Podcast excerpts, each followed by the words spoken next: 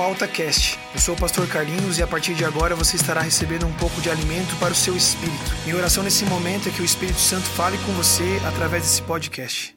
Que Deus o abençoe.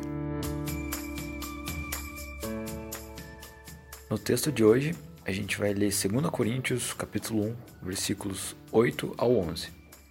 Irmãos, não queremos que vocês desconheçam as tribulações que sofremos na província da Ásia, as quais foram muito além da nossa capacidade de suportar, a ponto de perdermos a esperança da própria vida. De fato, já tínhamos sobre nós a sentença de morte, para que não confiássemos em nós mesmos, mas em Deus que ressuscita os mortos. Ele nos livrou e continuará nos livrando de tal perigo de morte. Nele temos colocado a nossa esperança de que continuará a livrar-nos, enquanto vocês nos ajudam com as suas orações. Assim, muitos darão graças por nossa causa, pelo favor a nós concedido em resposta às orações de muitos. Nesse texto, o apóstolo Paulo conta que ele e seu companheiro de viagem passaram por uma tribulação maior do que a sua capacidade de suportar, a ponto de quase desistirem de tanta pressão a que foram expostos. E de acordo com João Calvino, essa expressão além da nossa capacidade de suportar, ele pode ser explicada por meio da metáfora de uma pessoa que sucumbe sob a pressão de um fardo pesado demais, ou de navios que afundam em razão da sua sobrecarga. Tudo isso nos faz entender o quão séria foi essa questão, tanto que Paulo ele perde a esperança em sua própria vida. Porém, mesmo em meio à sentença de morte, ele não deixa de confiar em Deus. Ao analisarmos tudo isso, nós podemos trazer algumas considerações para a nossa caminhada do dia a dia. Existem momentos em nossa vida nos quais passamos por situações desesperadoras, em que sentimos um peso esmagador, nada nos agrada ou traz esperança. E é nesses períodos de grande aflição que nós precisamos firmar nossa esperança em Deus, mas não em um Deus de acordo com as nossas perspectivas terrenas. Nós precisamos crer no Deus que age de acordo com seus atributos sobrenaturais que não está limitado à nossa maneira de pensar. É óbvio que ninguém está treinado o suficiente para passar por fases difíceis, mas a maneira como enfrentamos o que se apresenta pode limitar o agir de Deus sobre as nossas vidas.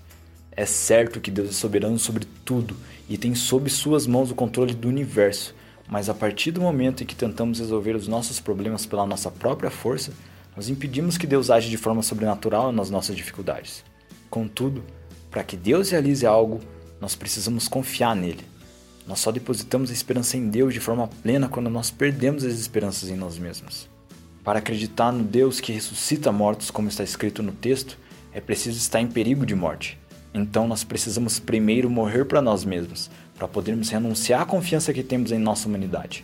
Quando não temos mais como lutar pelos nossos meios, aí sim nós estaremos totalmente dependentes dos recursos de Deus. Muitas vezes nós focamos apenas no problema e não entendemos que há uma finalidade em tudo o que acontece na nossa vida. O texto é bem claro ao demonstrar que Paulo ele só foi colocado sobre a sentença de morte para que confiasse no poder de Deus. Sendo assim, isso se aplica também a nós, pois toda a tribulação pela qual passamos está nos moldando. Apesar de Deus nos amar, Ele não vai nos privar de passarmos por sofrimentos, por dor e decepções. Não há cristianismo sem cruz, tribulações e angústia. Não existem grandes vitórias sem batalhas. Apenas passando por situação de dificuldade é que experimentaremos o consolo de Deus, e aí poderemos então consolar outras pessoas. Este cuidado de Deus sobre as nossas vidas é contínuo, ele nos conforta, nos traz esperança e paz, mas isso só é possível quando nós estamos na presença dele. Não há como sermos plenamente consolados se não caminharmos com Jesus. E além disso, nós só podemos consolar as outras pessoas se antes experimentarmos isso diretamente de Deus. Nenhum de nós vive para si mesmo. Nenhum de nós é consolado por si mesmo. O propósito final é sempre alcançar outros e levar ao amor de Jesus. Nós somos consolados para sermos um confortador. Somos canais de bênção e não recipientes que apenas retêm algo em si mesmos. E da mesma forma, a intercessão dos nossos irmãos nos ajuda a vencer as batalhas. Essa ação de orar descrita no texto equivale a trabalhar juntos em encorajamento, sendo que essa união engrandece o nome de Deus. Portanto, por mais difícil que pareça a situação pela qual nós passamos, nós precisamos antes de tudo confiar em Deus, de forma que Ele sempre nos livrará e através do seu agir nós teremos a nossa vida mudada e poderemos consolar outras pessoas. Agora eu quero que você pense: o que preciso fazer para confiar plenamente em Deus?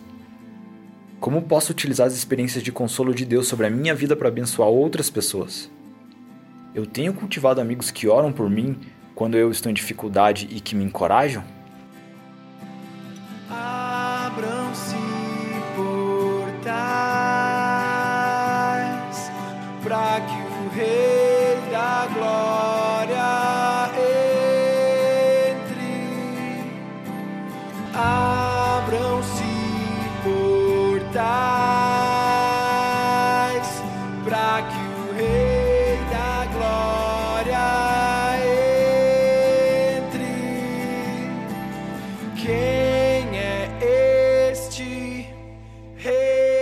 Se você está escutando esse AltaCast em nosso site ou através do SoundCloud, não esqueça que você pode escutar também pelo nosso aplicativo, disponível na sua loja de aplicativos. Confere lá. O nosso Retiro 2019 já está chegando. E aí, você já fez a sua inscrição? Se você ainda não fez, aproveita e faça agora. Entra no nosso site altaiq.com.br e se inscreva.